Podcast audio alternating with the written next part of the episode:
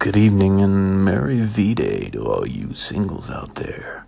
I've got an appropriately depressing song for you to listen to and think about the things it might have been.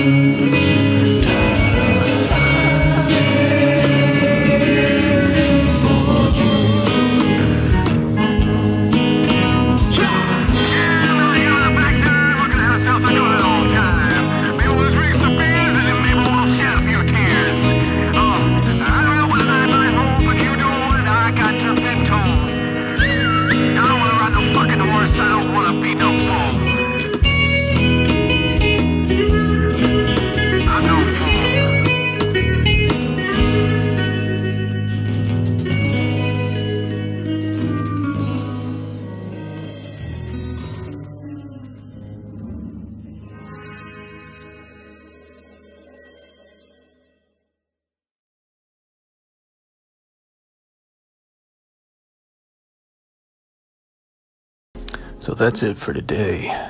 I hope you all make it through the night. Good night.